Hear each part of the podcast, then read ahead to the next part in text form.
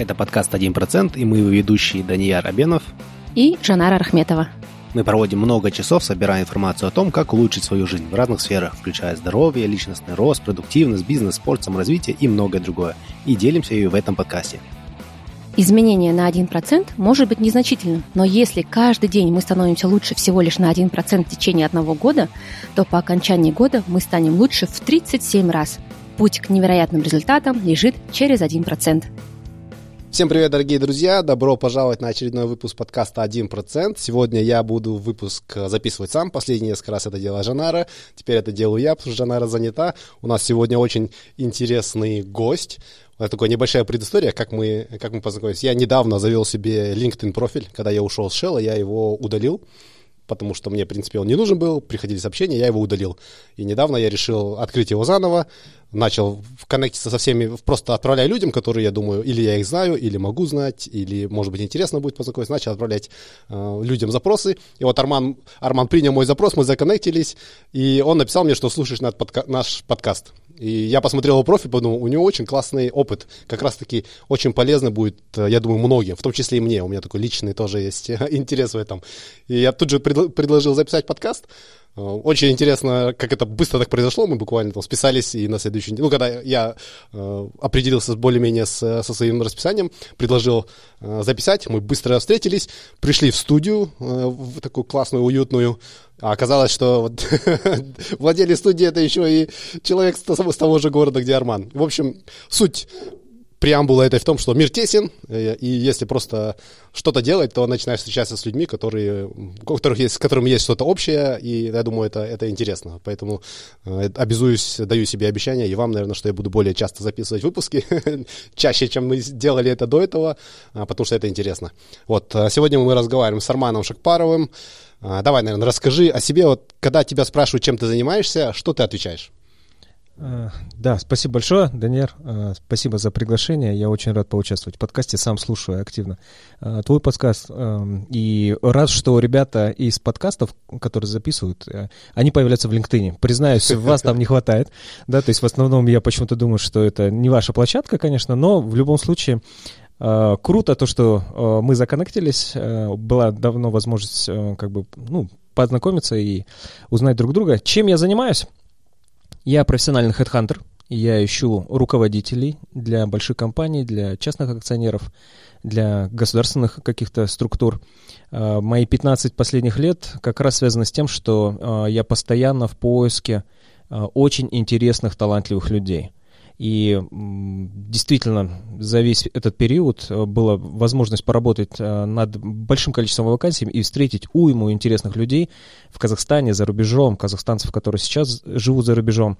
Э, очень яркие личности, и каждый раз, когда я встречаюсь действительно с талантом, я часто сейчас начал говорить им, что вы супер ребята, да, то есть если я вижу в человеке супер вещь, супер силу, да, я говорю, вообще, поверь мне, я встречал, может быть, я не знаю, тысячи людей за 15 лет, и ты точно выделяешься из них.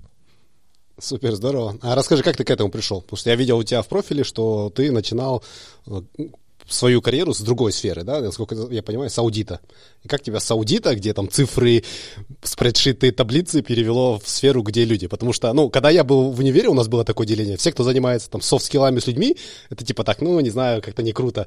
У нас бы считалось, что тогда нужно делать финансы, там, с цифрами работать. Это считалось как-то круто. И мне кажется, это изменилось, да, и я, у меня, по крайней мере, в голове это изменилось. Я теперь понимаю, что на самом деле с людьми работать это лучше, чем просто возиться с таблицами. А как тебя к этому перевело с одной сферы в другую? О, я много экспериментировал. Признаюсь, я начал работать, наверное, очень рано, после окончания второго курса. И третий, четвертый курс э, учебы в университете я почти полноценно работал в компаниях. И, наверное, за а, сколько? Два года я поменял примерно 9 работ. Были работы, где я работал буквально два дня, когда я продавал в салоне Toyota Astana Motors, я помню, это два дня, я продал две машины, и я подумал, я хочу человеком быть, который заходит в автосалон, а не тот человек, который ждет, ну, без обид, конечно. А, и по окончанию университета, последний год я работал тогда еще в проекте American Express, кредитные карты а, в Каскоммерсбанке, я четко осознал что есть разные профессии, есть разные индустрии, есть очень быстрый бизнес, есть очень медленный бизнес, есть интересные задачи, а, те вещи, где я понимаю, что, наверное, я мог бы быть успешным. И вот как раз после окончания университета мне а, сделали а, предложение о работе от компании «Большой четверки» Deloitte. И я начал там работать. Но, к сожалению, вот э, большой кризис 8-9 года повлиял на то, что компания начала активно просить людей выходить э, неоплачиваемые отпуска, и я подумал, м-м, что-то идет не так. Мой коллега по American Express, тогда он уже работал э, в направлении подбора персонала, и он предложил заменить одного из их сотрудников, которого уезжала за рубеж. Она уезжала в США, и так получилось, что в девятом году я пришел в эту э, профессию. Я не знал почти ничего о ней, э, кроме того, что мне там кратко рассказал мой бывший коллега по, по Каскоммерцбанку. Но интересный факт, что когда я уходил из Deloitte, я пришел к управляющему партнеру и говорю, все, я ухожу, вот тебе заявление об увольнении. И он говорит, да нет, оставайся, что ты там нашел? Куда ты вообще идешь? Я говорю, да, по-моему, вам ничего не скажет это название компании. А, и он говорит, нет, ну скажи, куда ты уходишь. Я называю название компании, тогда это была компания Pedersen Partners. И он говорит, ну тогда тебе точно стоит идти. То есть, оказывается, я позже узнал, когда я сидел э, уже внутри Pedersen Partners, я смотрел базу данных, я увидел э, его профиль, его резюме, то, что он беседовал с, моим, э, с моими будущими коллегами, и он понимал, в какую отрасль я буду заходить, и он тогда сказал, да, супер, уходи. И вот э, мы до сих пор с ним на связи. Вот так я зашел в ту индустрию, которая меня, наверное очень сильно увлекла. Вот 15 лет, и, признаюсь, наверное, я еще долго буду в ней. Интересно, да, что как бы интересно, наши пути иногда складываются не так, как мы изначально рассчитывали. Но то, что ты занимаешься этим давно и успешно, говорит о том, что ну, у тебя это получается, да? А как думаешь, какие нужны навыки, чтобы быть вот хорошим рекрутером, да? Я так это назову, чтобы уметь находить правильных людей, ставить их, э, различить у них узнать их, да, что у них есть какие-то сильные стороны, суперсилы, увидеть это и в правильное место их вставить. Вот что, что нужно, какие нужно в себе развивать навыки, что ли, чтобы успешно быть в этом? С годами я понял, что первое качество — это готовность и э,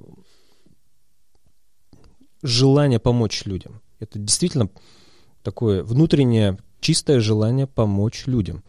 И вот когда оно у, есть, и я вижу, что у специалистов, которых я нанимаю, оно есть, вот это залог успеха, номер один. Всему остальному можно научиться. Это не такая сложная профессия. А, первое – это вот действительно внутреннее искреннее желание помочь людям. Второе – любознательность, потому что наша профессия а, касается очень большого количества должностей, отраслей, каких-то функций, нового бизнеса, который создается. И каждый раз проект, он совершенно новый.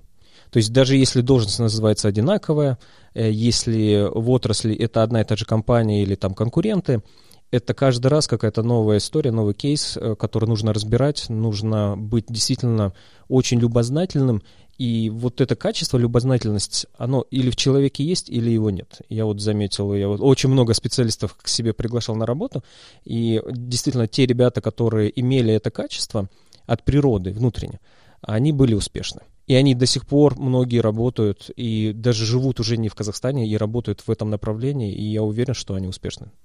В принципе, наверное, применимо ко всем, да, ко всем сферам, ко всем индустриям.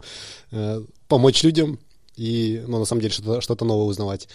А, ты работал и с большими компаниями помогал им, да, и со, с такими, с молодыми стартапами. В чем разница вот между вот этими организациями? Если, к примеру, наши слушатели, они хотят или поменять карьеру, или, может быть, начать свою карьеру, да, какую-то в, в компании, какие факторы им нужно учесть при выборе вот, или стартапа, или корпорации для того, чтобы там, начинать или продолжать карьеру? Но если мы говорим именно с, со стороны э, работников, тех специалистов, которые начинают работать и выбирают себе какой-то карьерный э, путь, то я бы упомянул, что важно начать э, с какой-то, наверное, большой структуры или с организации, где налажены какие-то процессы для того, чтобы понять сам бизнес. И многие предприниматели, которые, конечно, не самоучки, они начинали с того, что они интегрировались в какую-то организацию, в основном это на тот момент были международные компании зарубежные, где были поставлены, поставлены процессы, проектный менеджмент, э, управление персоналом, для того, чтобы увидеть, как должна работать организация. И далее, так как у них есть внутренний э, предпринимательский дух, они начинали какие-то свои проекты, и вот сейчас они как бы на волне. И очень э, важно э, понимать, что в последующем им будет немножко сложно поменять э, трек. То есть, если вы начали работать в международной компании зарубежной в какой-то отрасли, то перейти в госсектор эм, или в некоммерческие организации могут, может быть немножко сложно, потому что все-таки это разные категории организаций, и компании стараются привлекать схожих по формату к себе людей.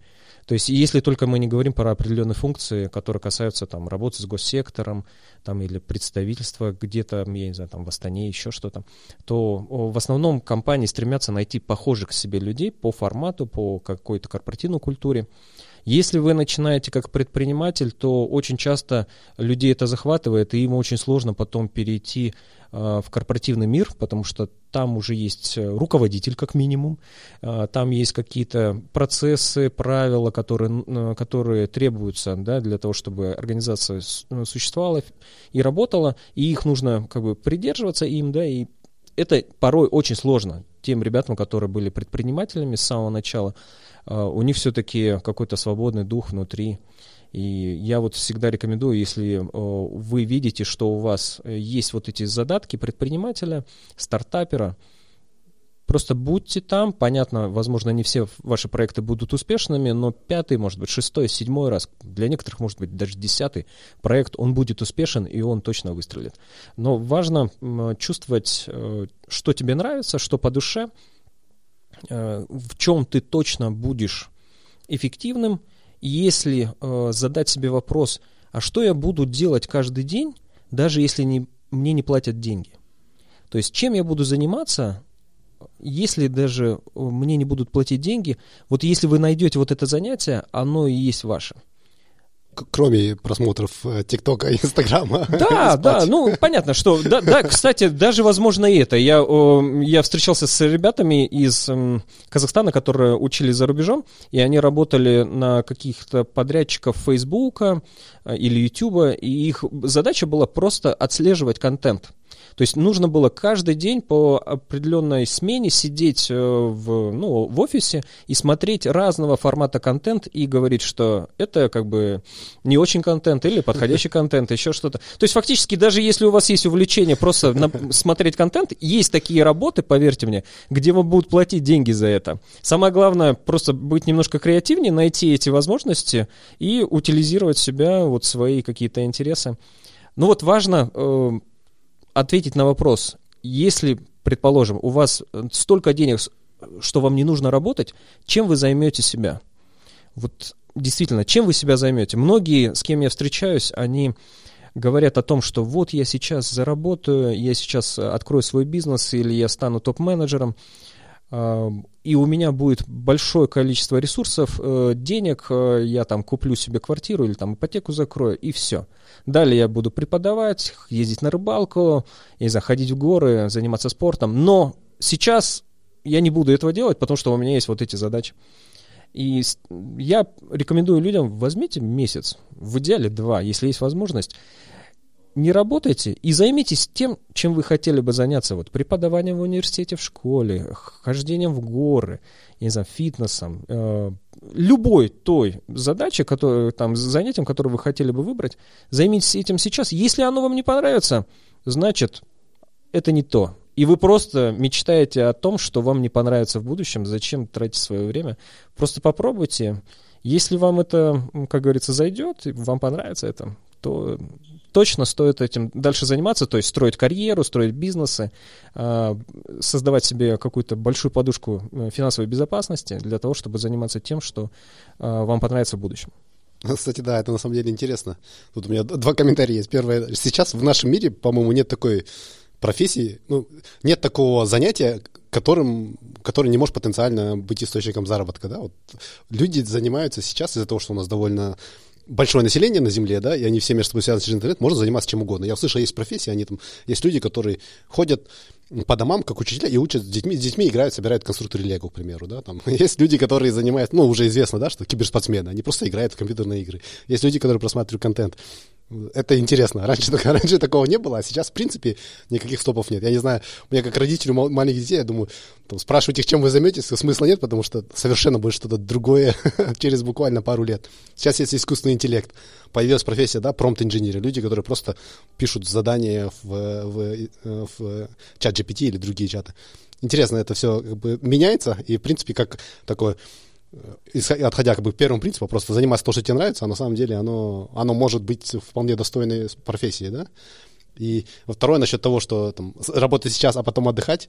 Мне кажется, просто чтобы убедиться, что отдыхать долго это тяжело, нужно просто взять какой-нибудь all-inclusive на две недели. Не на, не на неделю, не на десять, а вот на две или на три недели. И можно быстро понять, насколько это на самом деле утомляет, просто лежать, ничего не делать. Потому что мы с Жанарой, у нас был такой опыт, мы когда с, с Дубая вернулись в Казахстан, мы какое-то время отдыхали, ну, решили такой взять перерыв. На самом деле начинает надоедать, и мы тут же впустили спорт, э, начали подкаст начали развивать, потому что, просто потому что, да, на самом деле ничего не делать, это, это очень-очень скучно. Вот э, ты работаешь, э, ты помогаешь компаниям найти такие людей, опытных на руководящие позиции. Какими качествами должны вот эти руководящие люди или кандидаты на руководящие позиции обладать, чтобы легко найти работу и успешно с ней справляться. Потому что, ну, есть люди, которые уже на руководящих позициях, и они, в принципе, знают, и у них есть какой-то трек-рекорд, а есть люди, которые хотят прыгнуть на руководящие позиции. Вот чтобы, что нужно людям развивать в себе, какими навыками обладать, чтобы увеличить шанс на то, что они могут быть успешны как руководители? Я могу сказать так, что э, многие э, руководители среднего звена, то есть это вот э, там, я знаю, директора департаментов или начальники отделов, или неважно, как вы их назовете, это среднее звено, э, те люди, которые рапортуют э, генеральному директору или управляющим директорам, у них у многих есть ошибочное впечатление, что если он сейчас успешен, именно работая в этой роли, вот эти же качества дадут ему возможность стать успешным в новой роли на руководящей позиции – именно как топ-менеджер. Зачастую это не так. А, зачастую от руководителя а, первого лица уже ожидается совершенно иное.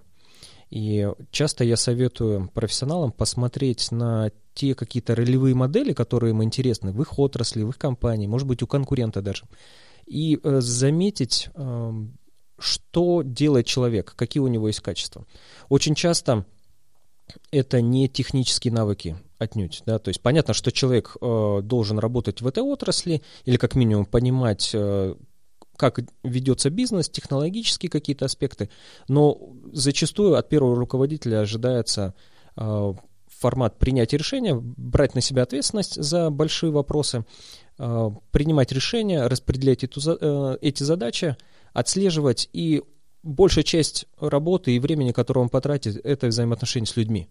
То есть это первое, э, нужно найти правильных людей, или если они уже есть, нужно оценить их, кто есть кто, какие у них есть э, сильные стороны, где нужно точно поработать, в чем их мотивация каждого из них, и как можно с этим работать.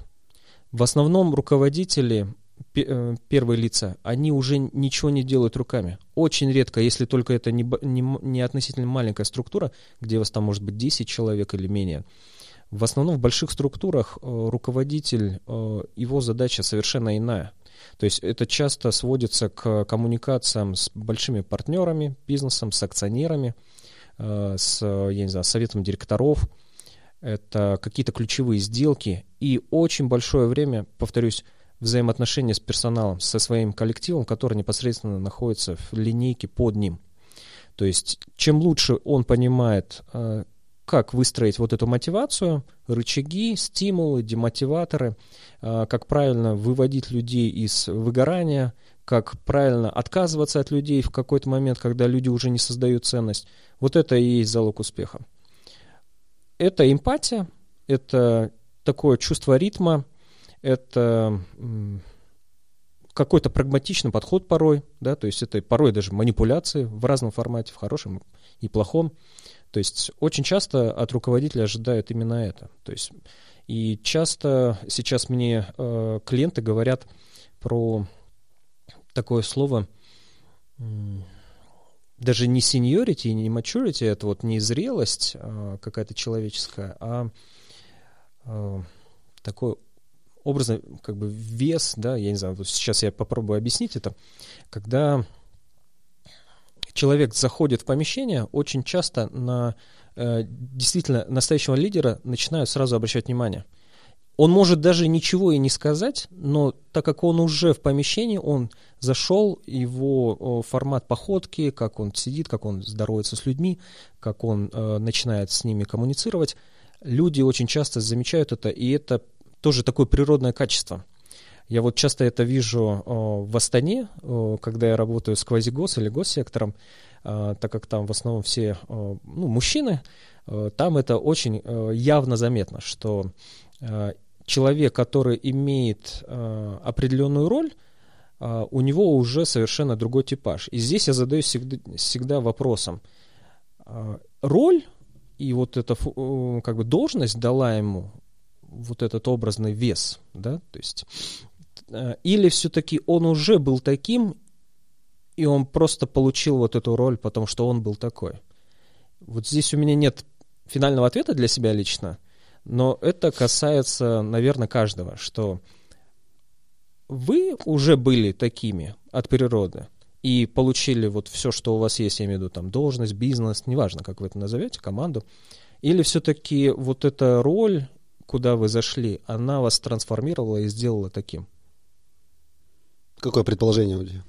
Я думаю, это все-таки природные качества, так как э, мы часто занимаемся помимо поиска э, оценкой, когда к нас приглашают э, уже в действующую команду и посмотреть на этих людей и дать свое третье мнение. Потому что зачастую руководители могут быть в ситуации, когда команда уже давно с ними, такой зашоренный взгляд.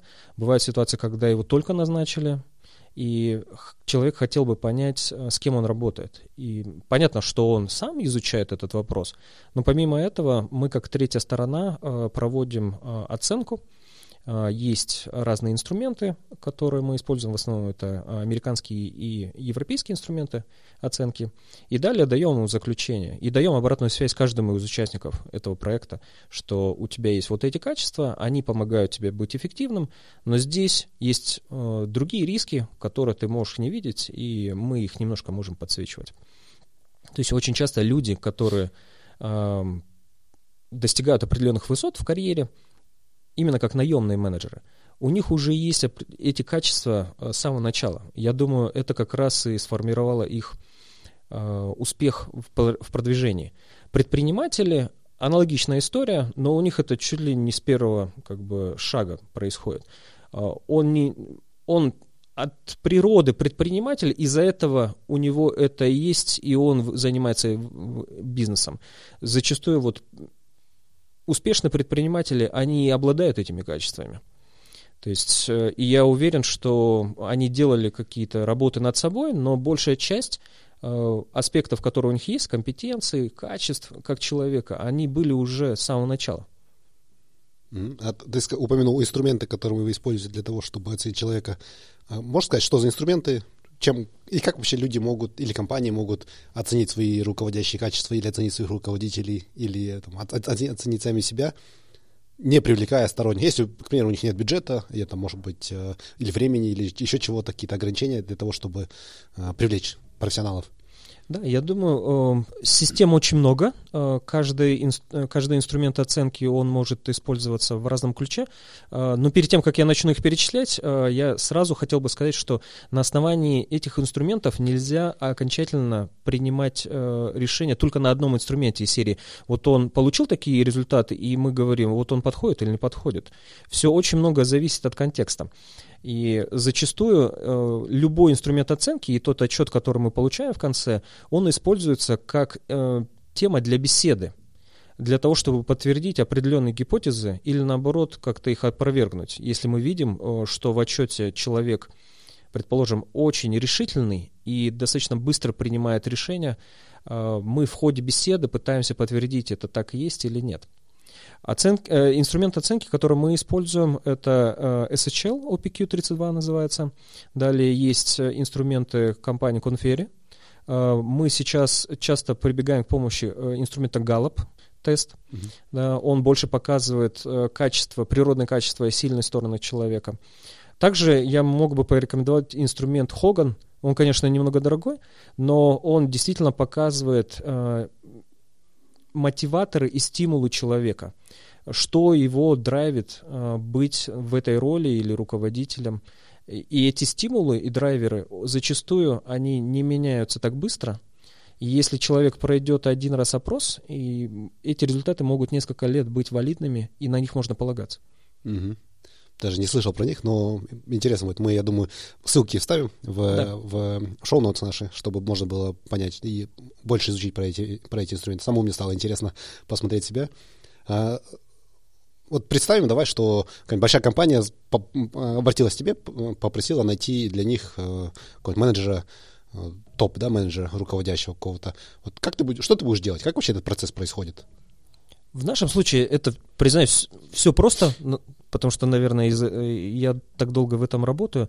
Но механика такая. Так как мы нигде не рекламируем свои вакансии, э, проекты, над которыми мы работаем, мы формируем список организаций, э, по нашему мнению, где мы можем найти таких специалистов. То есть это может быть схожая отрасль моего заказчика, это могут быть какие-то смежные отрасли, это могут быть какие-то другие регионы, страны, предположим, если клиент мне говорит, я буду смотреть людей из Европы. Мы можем разложить э, и исследовать э, все страны Европы под запрос клиента. Далее у нас формируется большой список организаций, и напротив мы выписываем э, имена людей, кто там работает. Это вот первый список. Второй дополнительный список – те люди, которые работали до текущего человека. Это все из LinkedIn или от какие-то из Любые источники, любые. Mm. Корпоративные веб-сайты, LinkedIn, э, там все что угодно. Mm. Какие-то э, форумы, где человек мог э, себя засветить. Э, очень часто мы можем звонить в организации. Э, у нас бывают легенды, когда мы представляемся разными людьми, там, не знаю, там, с, из ассоциации, еще откуда-то, и в итоге основная цель — идентифицировать человека — то есть выявить его имя, фамилию и должность, на которую мы по факту ищем кандидата. Это называется лонглист, длинный список кандидатов. Он может насчитывать уйму людей, признаюсь, прям очень много. Но, с другой стороны, бывают вакансии, где мы можем всего лишь пять человек найти. Это достаточно такие нишевые роли. Далее все просто. Мы выявляем контакты, начинаем стучаться к этим людям. Никто из них не ищет работу. Угу. Вот в этом, наверное, и прелесть моей работы, что никто из моих э, кандидатов не ищет работу новую. В основном они все заняты. Мы э, обращаемся к ним, рассказываем, кто мы есть, э, предлагаем поучаствовать в конкурсе. Мы не гарантируем, что клиент даст им работу, но мы рассказываем про вот эту возможность и говорим, есть такая вакансия, есть такой заказчик, есть такой акционер. Если тебе интересно с ним по, э, поговорить и узнать что-то больше, дай нам возможность это тебе организовать. Далее мы представляем кандидатов. Клиент э, со своей стороны, э, просматривая резюме, профили людей, принимает решение, с кем побеседовать. И я всегда говорю, что это мяч на стороне заказчика. Там может происходить очень большое количество этапов один из самых длинных проектов, который у меня был, э, занял два года. Угу. То есть в течение двух лет заказчик с разным пери- э, эпизодами беседовал с кандидатом для того, чтобы пригласить этого человека в последующем. Это заняло два года. В среднем, конечно, занимает до пяти месяцев, плюс-минус. И кандидаты, они кандидаты после получения предложения работы, э, о работе, они берут какое-то время, чтобы уволиться с текущего места работы и э, начать на новом. Очень часто мы привозим людей из-за рубежа. Это занимает время, порой даже до полугода. Некоторые заказчики готовы ждать своих правильных кандидатов. То есть процесс выстроен так, никто, признаюсь, не выдумывает велосипед, я его тоже не выдумывал. Это э, такая отраслевая практика, которую коллеги из, из похожих организаций, как наша, делают по всему миру. Угу. То есть я правильно понимаю, что на такие топовые позиции не, на HeadHunter там, или где в LinkedIn не публикуют вакансии, на которые все подряд откликаются? Они идут Нет. узко сразу к профессионалам и говорят, найдите нам... То есть если вы топ-менеджер, вы можно там не сидеть, да, в этих... э, Зачастую, зачастую. Конечно, есть организации, э, которые э, имеют определенные требования по размещению вакансий. То есть они вынуждены, вынуждены это делать, но зачастую, если мы говорим про уровень руководителей, это генеральный директор и, может быть, одна линейка ниже него, то есть это финансовый директор, э, директор по производству, коммерческий директор, э, все, кто рапортует генеральному директору, зачастую компании и акционеры стремятся найти этих людей самостоятельно. Э, Очень часто та обратная связь, которую я получаю э, после того, как мои клиенты в первый раз пытаются разместить вакансию где-то э, в социальных сетях, э, на платформах, они получают уйму резюме, но после выборки остается буквально там меньше 1% подходящих, с кем можно было бы поговорить. Но даже в этом формате у них постоянный вопрос в голове, а почему человек ищет работу? мгм. Если ты как топ-менеджер ищешь работу, значит что-то не то. Или тебя там увольняют, или у тебя что-то с репутацией, и постоянный э, вопрос в голове у заказчика, почему он ищет работу. И вот один из советов, который я могу дать э, наемным топ-менеджерам, никогда не уходить в никуда. Я на своей практике видел, когда люди на эмоциях эм, из-за конфликта с э, руководством, ну, вот, региональным или акционерами, просто хлопают дверью и уходят в никуда, ожидая, э, что буквально через неделю они выйдут в какое-то новое место работы. Зачастую это неправда. И это занимает э, время, достаточно большое количество времени для того, чтобы найти правильную роль, чтобы она соответствовала и по ожиданиям по заработной плате, по наполнению, чем нужно заниматься, по команде, по акционерам или руководителям. И часто это может занять до года времени. И я видел кейсы, когда человек уже достаточно долго находился вне работы, и у него не было своей какой-то занятости, своего бизнеса. Уровень отчаяния становится очень высоким. И у нас был кейс, когда мы представили кандидата, он был точно подходящим, я был уверен в этом. Я к своему клиенту говорю, это точно тот человек, который вам нужен. Вы просто уделите время на встречу. Действительно, встреча первая прошла замечательно. Э, На вторую встречу, когда его пригласили, он слишком сильно продавал себя. И после второй встречи мой заказчик спрашивает у меня, почему он так отчаянно хочет работать у нас. Э, Это немножко настораживает нас. Что, что там такое есть у нас? Мы сами не знаем, что есть у нас такого. Почему человек так отчаянно хочет работать у нас? Может быть, он хочет у нас образно быть инсайдером, потом воровать какую-то информацию, там, не знаю, строить параллельный бизнес. Что там такое? И я пытаюсь им объяснить, вот человек э, долго искал вот эту возможность, и здесь все сошлось, и ваш бренд работодателя, и задачи, и вы как, как бы как линейный руководитель или акционер, все сошлось, и вот он просто очень сильно хочет эту возможность получить. К сожалению, э, клиент э, решил кандидата не брать на работу, потому что это считывается очень быстро. И это как раз о чем я говорю, когда у вас пустота под вами, пустота, то есть вы ушли в никуда, вы ничем не рискуете. Работодатель, в свою очередь, рискует своей, своим временем, зарплатой, которую он вам платит, может быть, даже репутацией. И ошибка в неправильном найме в среднем э, стоит до 9 месячных окладов кандидата Мгм. потому что это достаточно дли- длительный процесс. И когда у вас ничего нет, вы ничем не рискуете, у вас пустота под вами, а клиент в основном берет весь риск на себя, то здесь, конечно, не очень справедливая история складывается. В основном наши кандидаты, которых я показываю, они все рискуют чем-то. У них есть текущее место работы, у них есть задачи, проекты, у них есть внутренняя репутация внутри компании. И когда человек принимает решение э, перейти к моему заказчику, к моему клиенту на новую работу, он оставляет это там, и он рискует. И они на стол, две стороны, кладут э, равные вещи, равные риски. То, что если не сложится, клиент потеряет те же образные 9 окладов, а кандидат потеряет то, что у него было. И здесь э, за счет вот этого риска очень часто э, все решения, которые принимаются, они взвешены и зрелые, можно так mm-hmm. сказать. Да. Из-за этого уровень э, замен, которые я делаю после того, как, ну, фейлы, которые бывают, к сожалению, они бывают, э, он меньше 5%. Mm-hmm. Это то, что касается топ-руководителей, да? А ты работаешь с теми, кто более как бы, в среднем, в среднем э, звене, скажем так? А то еще не, не топ, но уже, в принципе, есть у них опыт работы. К ним какая, какой, подход? Я пересекаюсь э, с такими кандидатами, профессионалами больше, да, э, в формате консультации карьеры. Э, мы беседуем с ними вот как раз э, в те моменты, когда они на каком-то образом перепуте. Да? То есть очень часто люди возвращаются после учебы с магистратуры, MBA, они хотели бы понять, что происходит на рынке, или они уже э, в каком-то цикле своей карьеры, где понимают, что они засиделись, они хотят что-то поменять. Бывают моменты, вот последние несколько лет офисы компании могут закрываться. Тоже нежданно-негаданно, и раз сюрприз, офис закрывается, что тебе дальше делать, а ты там уже 10 лет работаешь, да?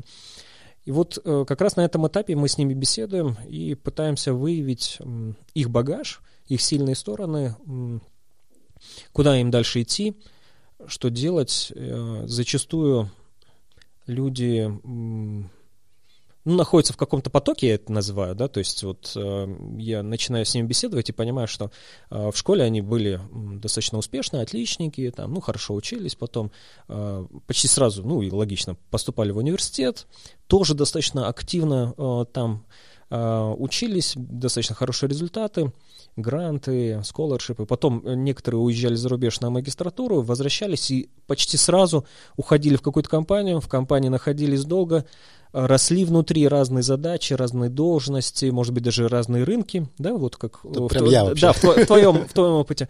И здесь э, в какой-то момент происходит какой-то, образно, черный лебедь, да, ситуация, да, э, или кризис какой-то отраслевой или э, глобальный кризис, или э, просто компания принимает решение там, закрыть э, офис в Казахстане, потому что нужно оптимизироваться глобально на 5%, да, и здесь, даже если вы в Казахстане хорошо себя показывали, как э, организация, как офис, в любом случае за счет оптимизации просто уже нет. Что-то происходит такое внешне, что э, приводит к ситуации, когда человек... Э, остается э, наедине сам собой. И вот здесь нет э, ни того родителя, который скажет, давай вперед, там учись, нет того преподавателя в университете или в школе, давай на какую-то олимпиаду, давай там, я не знаю, еще что-то. Нет руководителя, который поставит задачи. И вот здесь э, интересное э, время э, у человека возникает, когда он э, уже тоже зрелый человек, взрослый, не ребенок, у него, я думаю, достаточно большой багаж, и он не знает, что делать. Он не знает, что делать, и я всегда говорю, чем больше меню в ресторане, тем сложнее выбор. Да, то есть, когда у человека действительно много разных размышлений в голове, чем заняться, куда себя э, утилизировать, что, что делать, вот зачастую люди теряются. И я, честно скажу, никогда не понимал, почему так происходит. То есть они вот смотрят э, на меня, беседуют со мной и говорят, Арман, ну тебе повезло, у тебя хорошая такая работа, там э, такая интересная, ты как-то все просто делаешь. Я говорю, ну я не усложняю, там, ну какие-то вопросы именно, вопрос э, профессии и своей занятостью. Но люди вот почему-то теряются, я вот признаюсь, никак не могу понять, почему происходит это. И зачастую они в наших беседах находят определенные инсайты, когда э, вот есть возможность структурировать, что дальше делать, да, что дальше делать, куда идти, какие-то направления. Э, некоторые даже могут цитировать мои фразы после 10 лет. Вот у меня был кейс недавно. Мы встретились с человеком, эм, ну, промежуток был примерно лет 10, и он процитировал мою фразу, которую я ему сказал на одной из встреч. Я у него говорю, ты помнишь эту фразу? Ну, я не помню. Что за фраза? Да, я сам не помню. Нет, я сам не помню. То есть там... И... Но, по его словам, это сильно э, сформировало его дальнейшее движение в жизни. И таких ребят я встречаю все чаще и чаще. Признаюсь, я не помню, что я им говорил, но как я понимаю, многие э, вот именно в тот момент, э, назовем в кавычках, кризиса, э, при встрече со мной, они что-то слышат для себя и какие-то инсайты черпают, а дальше что-то получается. И я очень рад за каждого из них. Ну, я могу тебе, наверное, ответить, немного прояснить, потому что я в похожей ситуации. Алтенбельге в школе, полная стипендия в американском университете, закончил с отличием, в Shell попал, в Дубае работал, потом э, ушел оттуда, свой бизнес был успешный, сейчас я из этого бизнеса вышел. Вот сейчас я в таком положении, когда я и в корпорации поработал, по определенному такой траектории, да, и у меня, в принципе, получалось. Потом свой бизнес был, тоже довольно успешный, э, там тоже получалось, да. И сейчас я ну, из бизнеса вышел, э, команда осталась там, они работают, они продолжают это дело, но уже без меня. И вот я сейчас в таком положении, когда я думаю, ну, надо чем-то еще заняться. И, ну, пока я, я для себя выбрал так, что то, что я делал в, в своем бизнесе, это, в принципе, я создал продукты. То есть продукт, который помогает людям, Э, улучшал его, там, несколько версий мы выпускали, свои приложения делали, э, полностью с нуля писали, меняли разные платформы, все это. Я, в принципе, для себя вижу так, что сейчас как бы выбор у меня довольно ну, как бы, ну, не то, что у меня, а вообще выбор неограниченный. Можно пойти за границу куда-то, можно вернуться в корпорацию, можно в Казахстане что-то сделать, можно свое открыть, можно вступить в какую-то компанию, да, и за, и за счет этого парадокс выбора, да, парадокс случается, когда ты, у тебя вроде все перед тобой есть, но при этом ничего нет, как бы, да. не то, чтобы все такие приходят на... Но при этом ты как бы знаешь, что если приложить усилия, можно там везде... И получается такое, что ты, сложно что-то выбрать. Потому что в определенном... В, когда ты в студенчестве, ты берешь то, что тебе дают, а сейчас уже понимаешь, что, в принципе, не обязательно есть то, что тебе дали, и не обязательно доедать за собой всю тарелку. На самом деле есть выбор. Можно доедать, можно не доедать. Можно туда пойти, можно сюда. И вот это создает такое немного... Э, такой парализ. Фрустрацию? Да. Особенно, я, мне кажется, это особенно актуально для вот таких отличников, да, потому что когда ты в школе, в универе учился, тебе всегда говорили, вот, вот твой путь, да, он, он явный и четкий. Ты вот так вот следуешь, не получаешь оценки, идешь вверх, и он, как бы, эта траектория, она себя оправдывала. То есть у меня раньше у меня мама в больнице работала, папа инженер, да, и у меня, у нас не было в семье предпринимателей, к примеру. И то, что можно открыть свой бизнес, для меня всегда это казалось чем-то необычным, да. И то, что вот люди могут зарабатывать тем, что они там смотрят видео, это у меня до сих пор не совсем укладывается в голове. Только за счет того, что я много читаю, там, слушаю и смотрю, я понимаю, что на самом деле можно не только вот по одному пути идти, а оказывается есть выбор. И вот этот это программирование, то, что тебе не обязательно по одному пути идти и есть выбор, оно сильно тянет назад, а когда еще перед тобой открывается огромное количество выбора, оно тоже как бы немного так мешает. Да-да-да. Ну, и вот здесь э, последние несколько лет я начал у людей спрашивать, вот э, с кем я беседую, когда они говорят о чем-то, именно по поводу себя, да, то есть как-то себя, э, как э, характеристику себе дают какую-то, или говорят, вот у меня вот это есть, или вот это я не умею делать, или наоборот умею. Я всегда спрашиваю два вопроса. Первое. Кто сказал? Простой вопрос. А кто это сказал? И второе, я спрашиваю, это суждение или факт? То есть это ты сам о себе как-то напридумал, или ты считаешь, что это так, просто в формате суждения, или это реально доказанный факт, то есть тот же самый, может быть, какой-то опросник ты проходил, галоп, там ты видишь там определенные свои черты, или ты э, собирал обратную связь от э, своих знакомых, коллег, родных, что тебе образно там 15 человек сказали, что ты да, ты такой, или нет, ты не такой, да, то есть и вот здесь э, всегда люди очень часто, ну, зачастую, я скажу, сыпятся на этих двух вопросах. Я спрашиваю, ну, а кто это сказал, что это так? И второе, это суждение или факт? Если суждение, то над этим еще можно образно там поработать и обсудить это. Может быть, и, и не факт, что это правда.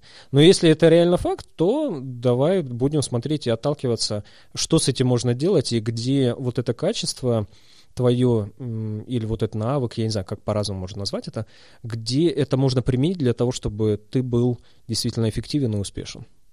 Но наличие большого количества выбора э, сейчас это действительно проблема у многих. Действительно, ну, вновь век обратно цифровизации, открытых границ, там, ну, умеренно открытых границ. Люди просто не знают, куда э, пойти, чем заняться, хоть у них все есть для этого. Вот, да, действительно парадокс. И каждый раз, когда я слышу, я думаю, почему они так думают? Ну, э, зачастую позже как-то эм, выстраивается линия у многих людей, с кем я встречался, потом мы держим какую-то связь с ними. Я понимаю, что э, далее все выстраиваться так, как они хотели, и очень часто те люди, с кем я встречаюсь, и с, я слышу от них запрос из серии «Я хотел бы уехать в какую-то другую страну, поработать там или пожить там». Я спрашиваю, а почему не уехать? Почему не пожить? И я говорю, ну да, а почему не уехать, и почему не пожить? И вот после этого, буквально там через полгода или год, я в LinkedIn вижу статус апдейт, что человек сейчас э, вышел на работу в Лондоне или уехал в Амстердам жить там или еще что-то. Не знаю. Может быть, это как раз вот в, в этом опроснике Галлоп или в любых других опросниках, э, которые вы сможете пройти, вы увидите определенные качества в себе, а, которые очень сильно развиты и часто говорят об этом, что это природная черта, которая у тебя от рождения, и те качества, которые а, не очень развиты, не очень проявляются. Да? И вот одно из моих качеств — это максимайзер. То есть она так и называется максимайзер, говорит о том, что я стараюсь увидеть в человеке что-то интересное и дальше его прокачивать. Угу. То есть, может быть, благодаря этому люди стремятся со мной побеседовать, потому что как только я начинаю видеть это, я говорю, а почему ты вот это не делаешь, почему ты вот это не делаешь? И это как раз миксуется с моей историей. А, из SHL вы увидите, возможно, а, у себя точно решительность, уровень решительности. Это насколько быстро ты принимаешь какие-то решения и действуешь. Он у меня там зашкаливает, но там есть оборотная история из этого. Но в любом случае к чему я это? К тому, что чем быстрее человек поймет свои сильные стороны, вот природные черты, которые у него от рождения есть, тем лучше он поймет, в какие профессии ему стоит заходить и от чего точно стоит быть подальше. Очень часто при переходе с работы на работу я вижу, что э, люди выбирают, э, наверное, ошибочно, потому что они считают, что уровень компенсации или э, бренд э, работодателя, название компании или э, должность, которая есть на визитке, она перекроет саму суть работы. Но это неправда, это ну, максимум полгода, год. Этого хватит для того, чтобы как-то компенсировать. Но если сама суть работы вам не нравится, угу. коллектив, команда, атмосфера в, на работе вам не нравится, никакие деньги, поверьте, никакие деньги не перекроют этого.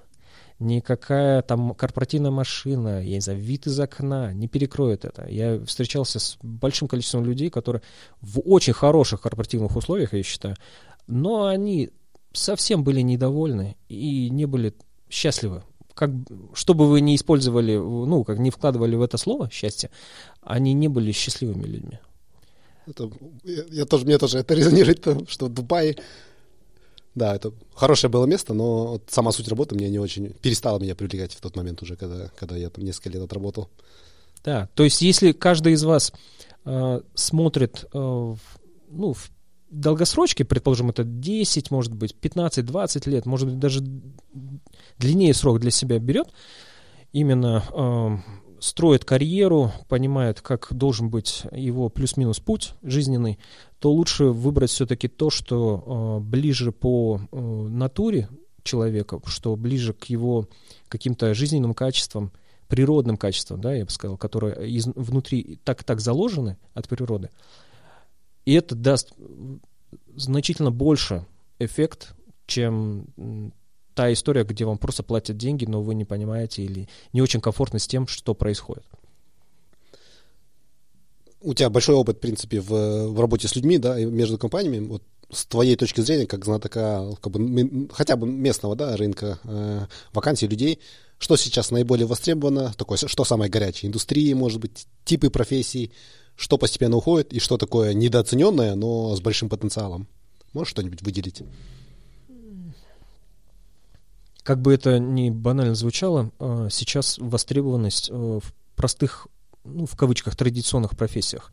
Если человек умеет что-то делать своими руками, то есть это может быть образно сварщик, э, монтажник, электрик, какие-то вот такие профессии, где нужно делать действительно руками, строитель элементарно, да, этого очень не хватает очень не хватает. Понятно, что сейчас мир разделился образно на цифровой и не, не цифровой, и всех стремятся быть специалистами в IT, программистами, дата-сайентистами, там, я не знаю, э, искусственный интеллект, машинное обучение. Это вот одна история. Но другая история, вот это не цифровой мир, про который я начал говорить, а там востребованность и она бешеная. То есть э, компании не могут найти элементарно людей, которые будут, э, там, не знаю, э, работать на производстве, какие-то базовые вещи делать. И они готовы платить достаточно хорошие деньги для того, чтобы люди э, занимались э, этой задачей. То есть и... А общий совет, наверное, который касается всех, чем больше проблем и проблемных зон вы закрываете для работодателя или для акционера, тем больше его интерес платить вам деньги дальше и больше.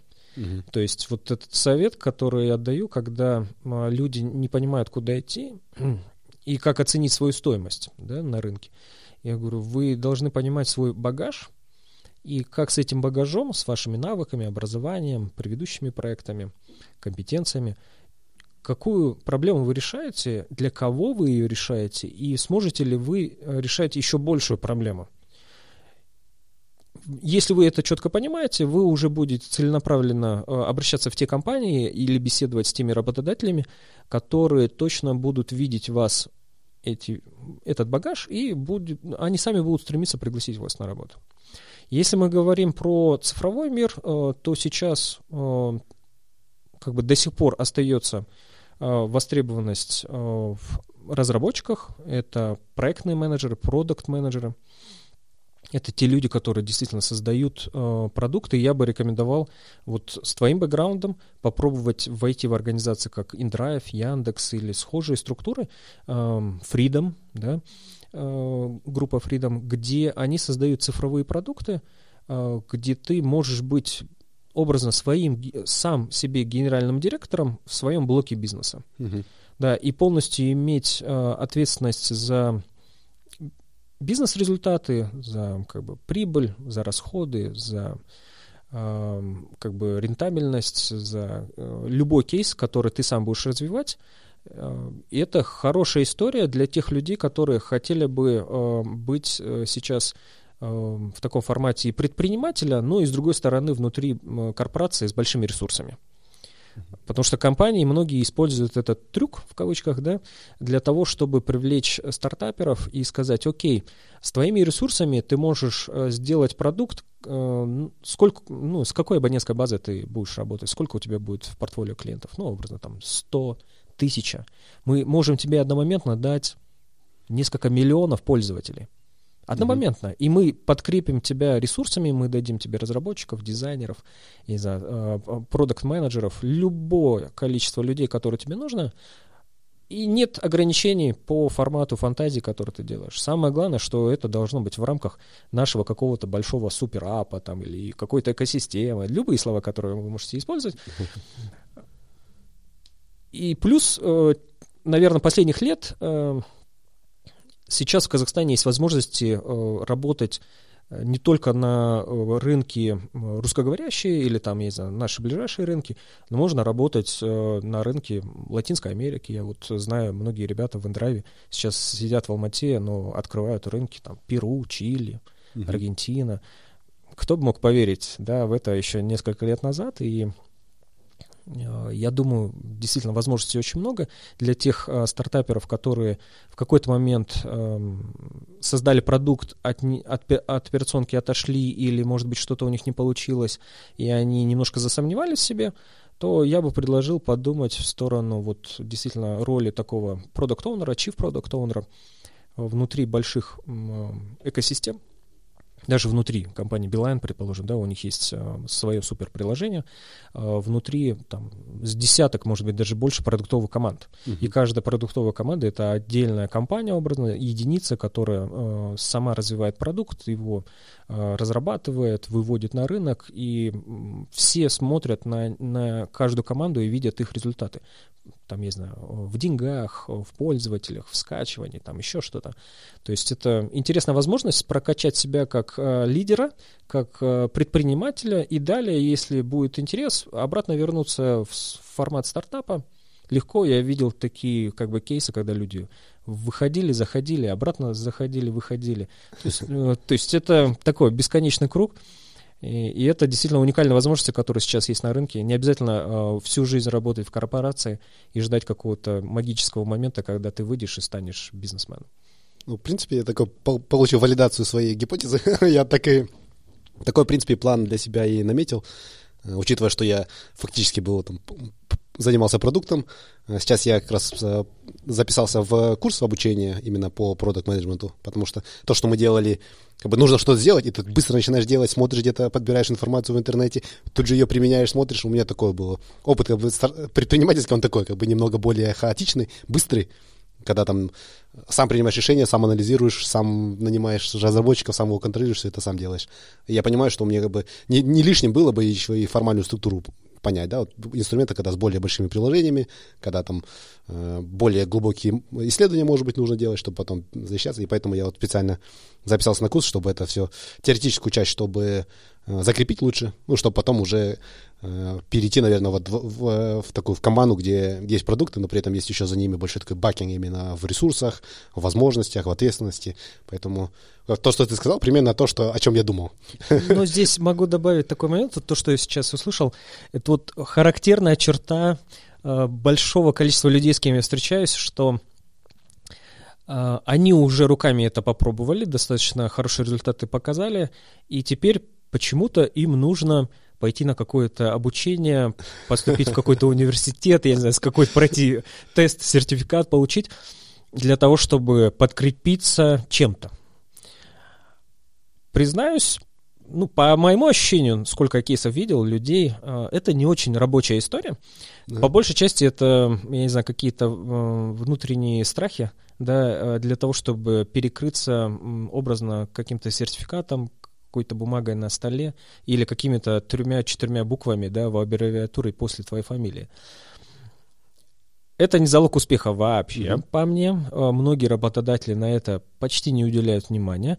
Единственное, э, что показывает работодателям или акционерам э, как, какие-то вот эти сертификаты, я не знаю, там, обучение, это качество человека, что он мог собраться, потратить на это время, ресурсы, уделить внимание и сделать это. То есть вот его настойчивость я не знаю, там, исполнительность внутреннюю какую-то, вот, вот эти качества подтверждаются. Угу. Но само наполнение знаний, такой большой вопрос, признаюсь. С, с учетом того, что знания очень часто, э, сейчас в особенности, да, э, быстро меняются, э, они не обновляются, то есть или устаревают значительно быстро, год-два прошло, и те знания, которые, образно, ты получишь на этих курсах, они могут быть уже не актуальными, появятся новые методики, там еще что-то. Из-за этого зачастую это, по большей части, вот как говорят, синдром самозванца, да? да То есть, да, да, да, в основном это вот классическая история, по которой ты идешь как бы сейчас, и я думаю... Сразу вижу профессионала. Вот мы пообщались сейчас. Да, не обязательно, не обязательно туда идти. Не обязательно туда идти. Э, я понимаю, что это требует времени, денег, э, там, ресурсов, энергии, которые ты фактически мог бы использовать совершенно на другие вещи. И вновь я возвращаюсь к каким-то историям природы, да, если у человека это внутри есть от природы, а оно, скорее всего, у тебя есть, если это подтверждено э, годами своего бизнеса, и если он рос, если он э, как бы достаточно хорошо выдавал э, какую-то выручку, продажи, значит, оно есть. И никакой профессор, никакой тренер в сертификационном центре тебе это не даст потому что оно и так уже внутри тебя есть. Я всегда верил в это, и вот э, очень популярные были истории последних нескольких лет, может быть, 5-7 лет, по поводу, ну, ты, я уверен, ты слышал коучи, коучинг, там, не знаю, карьерный коучинг, mm-hmm. или там, не знаю, лайф-коучинг, там, не знаю, как удобно, mm-hmm. на, на, на, назови. И меня сейчас спрашивают, а у вас есть сертификация коуча, там еще что-то? Я говорю, а зачем мне она? Если я так и так могу делать эти же вещи, потому что они так и так у меня есть внутри. И точно так же ты, да, и любой человек. Если от природы у вас есть определенное качество, никто не может вас этому первым научить, потому что оно и так уже у вас есть. И подтверждением будет просто беседа или как минимум рекомендация, что в разы ценнее, чем сертификат.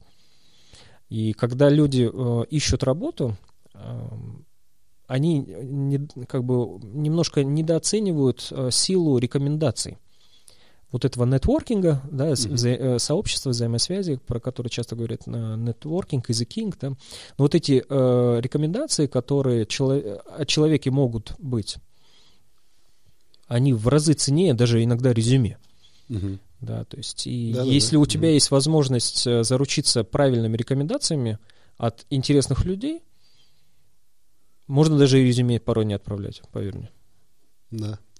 Согласен, да. Ну да, в принципе, ты, ты говоришь, я прислушал к себе, фактически, да, так и есть. Это вот основная, одна из причин, да, почему мне хотелось еще курс пройти, так бы, ну, кроме того, что, да, это немного такой более формальный путь, ты понимаешь, что там на самом деле, скорее всего, нужно, что нет, но еще и посмотреть вообще, что там на рынке происходит, да, сравнить себя с коллегами по курсу, посмотреть там, где у тебя хватает знаний, да, предположительно, где не хватает, и чтобы с этим вот э, синдромом самозванца справиться, потому что, не знаю, это, мне кажется, или это вбито в отличников, что нужно вот всегда чем-то подтвердиться, что ты вот отличник на самом деле. Ну, это не знаю, это, мне кажется, может, другие отличники тоже подтвердят это, но у меня такое, такое глубоко э, сидит, да, и я это, несмотря на то, что мне уже не, не 15, не 16, и, несмотря на то, что я это прекрасно понимаю, и если кто-то другой меня спросит, я скажу, у тебя вот так вот, у тебя там синдром самозванца, и тебе не нужно этот, а когда все применяется к себе, немного, ну, то старые вот эти установки, они глубоко сидят. Но, тем не менее, мне как бы курс это нравится, мне я считаю его полезным все равно, поэтому я бы все равно я его закончу. А, мне кажется, есть, есть определенная роль таких вот э, курсов в том, чтобы вот таким людям, как я, помогать в, этом, в этом аспекте. Однозначно. Да. Вот ты сказал, что очень важно иметь вот нетворк и прислушиваться к мнению других людей, которые могут людей порекомендовать. Вот э, что бы ты посоветовал людям, у которых, возможно, свой бизнес, может быть, не стартаперы, предприниматели или не руководители, э, какие лучшие практики в найме человека? Вот как нанять человека, если у них нет возможности обратиться к профессионалам, да, как ты, какие, как они могут убедиться, что они там максимально, с, ну, с максимально высокой вероятностью наймут человека, который ну, там, будет соответствовать их требованиям и потом не уйдет через полгода, и не будет у них проблем, не потеряют они 9 месячных окладов.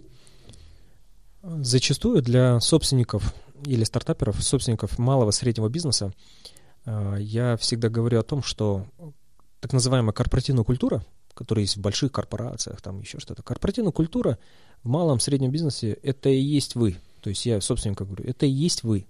Вот какой вы по натуре человек, какой у вас э, формат э, коммуникации, как вы работаете с коллективом, с бизнес-партнерами, с клиентами, это и есть ваша корпоративная культура.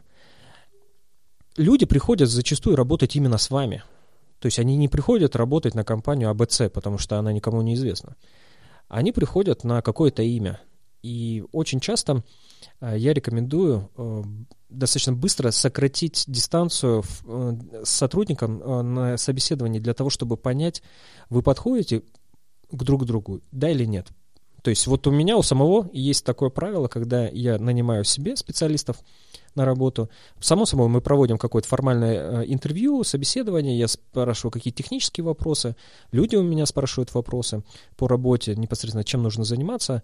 И далее у меня есть такая экспресс-сессия вопросов и ответов. Я говорю, вот давай так, у меня есть три вопроса, и у тебя есть три вопроса, любые, любого характера ты задаешь по одному вопросу, я задаю, ты задаешь, вот так по три вопроса мы зададим друг другу, и мы постараемся максимально открыто ответить друг другу. Да, для того, чтобы понять, кто мы есть по натуре. И если нам понравится услышанные ответы и как эти ответы прозвучали, значит, скорее всего, мы сойдемся в работе это дает возможность на первом же собеседовании, там, не знаю, даже за 30 минут э, собеседования, сократить быстро дистанцию и не разбираться потом, кто есть кто в течение испытательного срока. Да, то есть вот эти вопросы, и они могут быть, повторюсь, любого характера, любого аспекта жизни, не только профессионального, да, и личные вопросы. Три вопроса, туда-сюда, туда-сюда, туда-сюда. И э, это дает э, понимание, как минимум, моей открытости, моей готовности э, достаточно прямо говорить вещи. Если это людям не нравится, то они говорят, ну, наверное, эта работа и работа с Арманом не для меня, да. Угу. Или наоборот, потом они говорят, мне всегда нравилось, что мы достаточно открыто разговаривали с друг другом, и я вижу, как есть. То есть нет какого-то второго, третьего дна, которое там скрывается где-то. Вот мы такие, какие есть. И вот для предпринимателей, для собственников э, среднего малого бизнеса важно э, понять по формату человека, какой он по культуре. Я не говорю про технические навыки, потому что, скорее всего, вы их проверите каким-то образом, да, то есть там знание чего-то или умение работать на каких э, в каких-то программах или что-то делать руками, вы это, скорее всего, проверите, но важно понять по формату, это ваш человек, не ваш. И, скорее всего, если это будет ваш человек, то он будет оставаться в структуре долго, в вашем бизнесе долго, он будет расти, и точно так же э, вы будете в этом коллективе. Потому что вот разница между э, частным бизнесом и корпорациями, в корпорациях руководители могут меняться. Угу. Потому что они точно такие же наемные специалисты, как и вы. Э, их могут ротировать, их могут увольнять, они могут э, вырастать по должности, но они могут меняться. И иногда бывает такое, как образно, как в школе. Ну вот я там пересижу сейчас, э, вот этот предмет закончится, и я перейду к другому учителю, там будет по-другому, там будет другая атмосфера. В частном бизнесе, в стартапах руководители зачастую не меняются. Вот они как встали у руля, так и остаются. И если тебе с самого начала некомфортно с этим человеком, то зачем это все нужно? Да. Тут, наверное, вторая сторона медали в том, что могут, может быть так, что все люди одинаково мыслят, да, там, в стартапе. Но когда, мне кажется, это маленькая команда, это не так, не так, наверное, критично, да? Нет, С другой мыслить... стороны, если они комфортно могут об этом рассказать, если они не согласны, да, это, наверное, важнее, да? Нет, мыслить могут они по-разному, но у вас могут быть схожие принципы, mm. схожие ценности. То есть э, вы верите э, в одни и те же вещи, но мыслить вы, скорее всего, будете совершенно по-разному. Угу, разные эти, да? Э, разные точки зрения, но там, хотя бы их передавать в, в одном формате, да, чтобы могли друг друга люди понять. Да, я, в принципе, на своем опыте согласен с этим, да. Это есть люди, с которыми прям, прям тяжело разговаривать. Если они в компании, и все, все время с ними тяжело разговаривать, то, наверное, это, да, лучше сразу что-то что менять. Давай перейдем к серии быстрых вопросов. Да. Это вот на вопросы, э, которые мы стандартно, в принципе, задаем. Ты, в принципе, наверное, их знаешь уже, когда как и слушал подкаст до этого. Твои ответы не обязательно должны быть быстрыми. Какая книга больше всего повлияла на тебя? Ну вот как раз мы говорили о принципах, и есть э, книга, которая так и называется «Принципы». Рейдалио? Да, Рейдалио. Угу. Э, я ее прочитал в каком? 15 году, по-моему. И признаюсь, я, наверное, ее не дочитал до конца. Там есть часть, которая э, больше техническая, но mm те принципы, которые он описывал э, в ведении своего бизнеса, как он структурирует э, работу с персоналом в своем фонде, оно, первое, очень меня поразило, и я подумал, это же как раз как и я делаю или как я хочу э, коммуницировать. И это привело меня к формату такой как он, как он называется, брутальная открытость. Ага. Да, то есть такая радикальная... Эм, честность, да? Да, честность, да. И я стараюсь это практиковать. Конечно, не все это воспринимают корректно, но э, как есть, как есть. Э, и вот эта книга, да, очень сильно мне понравилась. Да, классная книга. Худший совет, который ты слышал в своей сфере деятельности?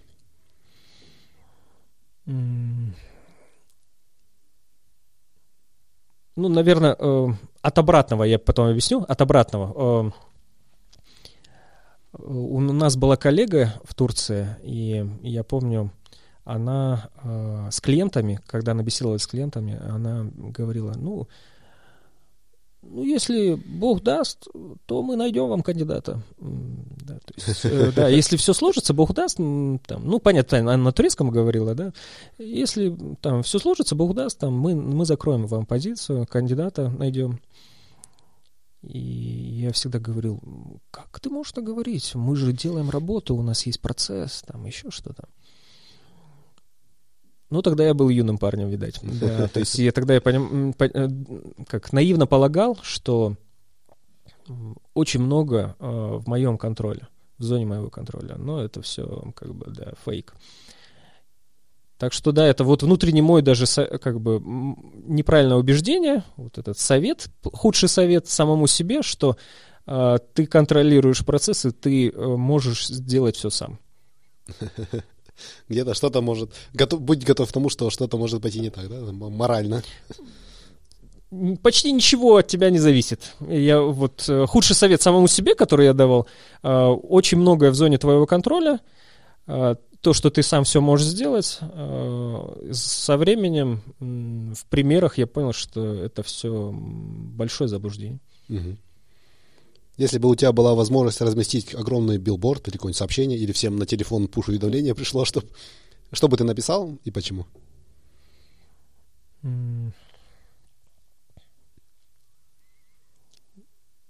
Ну, длинная фраза бы получилась. Э, я бы написал... Ну, у нас не, не как твиттерские, это ограничение. Представь, да. что ты можешь даже LinkedIn пост сделать. Не попадайте в ситуацию, когда вы счастливы только в прошлом. Угу. Да. То есть вот эта фраза «не попадайте в ситуации, когда вы счастливы только в прошлом». Вот эту бы фразу я бы написал. Да. Хорошая фраза. Э, как можно узнать больше о тебе, о твоей деятельности, где лучше следить за, за твоей деятельностью, какие социальные сети ты чаще всего используешь? А, ну, моя основная социальная сеть это LinkedIn. Понятно, что это я использую и в профессиональном э, аспекте в работе и черпаю оттуда много интересного контента, знакомлюсь с людьми, вот да, как мы сейчас познакомились. Да, да, да, это шикарная возможность познакомиться с яркими, интересными людьми. LinkedIn, э, в основном я там. Сейчас начинаю немного Инстаграмом пользоваться. Но как многие, с кем я пересекаюсь по этому вопросу, знают, что в моих проектных командах я всегда называю себя, я цифровой динозавр. Э, это вот эм, самый яркий пример, это вот эта шутка, когда в Фейсбуке э, я вижу какой-то пост, э, какое-то интересное событие, и все пишут «регистрация в шапке профиля». И я думаю, где эта шапка профиля? Почему они это пишут? Я потом начинаю писать своим молодым коллегам, специалистам. Я говорю, девчонки, ну, у меня девушки в основном работают. Я говорю, где эта шапка профиля? Куда мне нажимать? Где эта ссылка? И в итоге все скатилось к тому, что очень часто на какие-то форумы, мероприятия меня регистрируют мои молодые специалисты. Хоть я и сам среднего возраста, но вот этот Инстаграм, э, в общем, это еще и та история, которую нужно постигать. YouTube — я считаю, что ну, я так набираю обороты определенное портфолио в формате подкастов. Э, мне эта история нравится, и, возможно, даже я э, запущу свое мини-шоу, которое будет называться «Максимайзер», угу. где мы будем как раз разбирать и прокачивать ребят. Супер, супер. Как обычно, мы все ссылки на LinkedIn, на, на YouTube, на Instagram на всякий случай разместим в посте с этим выпуском. Здорово, мне очень понравилось, интересно было. А спасибо, Арман, за твое время. Я как я Тим Ферриса подкаст слушаю, и он часто свои там, то, что у него наболело, он находит гостей, которые ему с этой наболевшей темой помогают, да, и он, в принципе, превратил свой подкаст такой, свой персональный коуч психотерапевтический сессии. у меня такой получился с этой точки зрения подкаст, потому что я свои вопросы задал, когда, вот, на, на данный момент, который меня больше всего интересует, поэтому я вдвойне доволен. И контент получился хороший, мне лично он был полезный. Спасибо, что написал в, в LinkedIn, откликнулся, законнектился. Да, я очень рад, я очень рад помочь и буду рад дальше держаться на связи. Спасибо большое всем слушателям. Я надеюсь, это была полезная история для вас, послушать. А, пишите мне в LinkedIn, буду рад помочь каждому из вас. Спасибо. Спасибо, пока. Если вы хотите узнать больше об этом выпуске, то заходите на наш сайт 1%.com. Все латинскими буквами, без цифр. Если вам нравится наш подкаст, то, пожалуйста, поддержите нас. Расскажите о подкасте своим друзьям и научите их пользоваться подкастами. Поставьте нам 5 звездочек на iTunes. Это поможет другим людям найти подкаст и узнать интересную информацию. Впереди у нас заготовлено еще очень и очень много интересных и полезных выпусков. Я уверен, что информация из этих выпусков поможет вам улучшить свою жизнь хотя бы на 1%. Спасибо вам за ваше внимание и за вашу поддержку. Пока!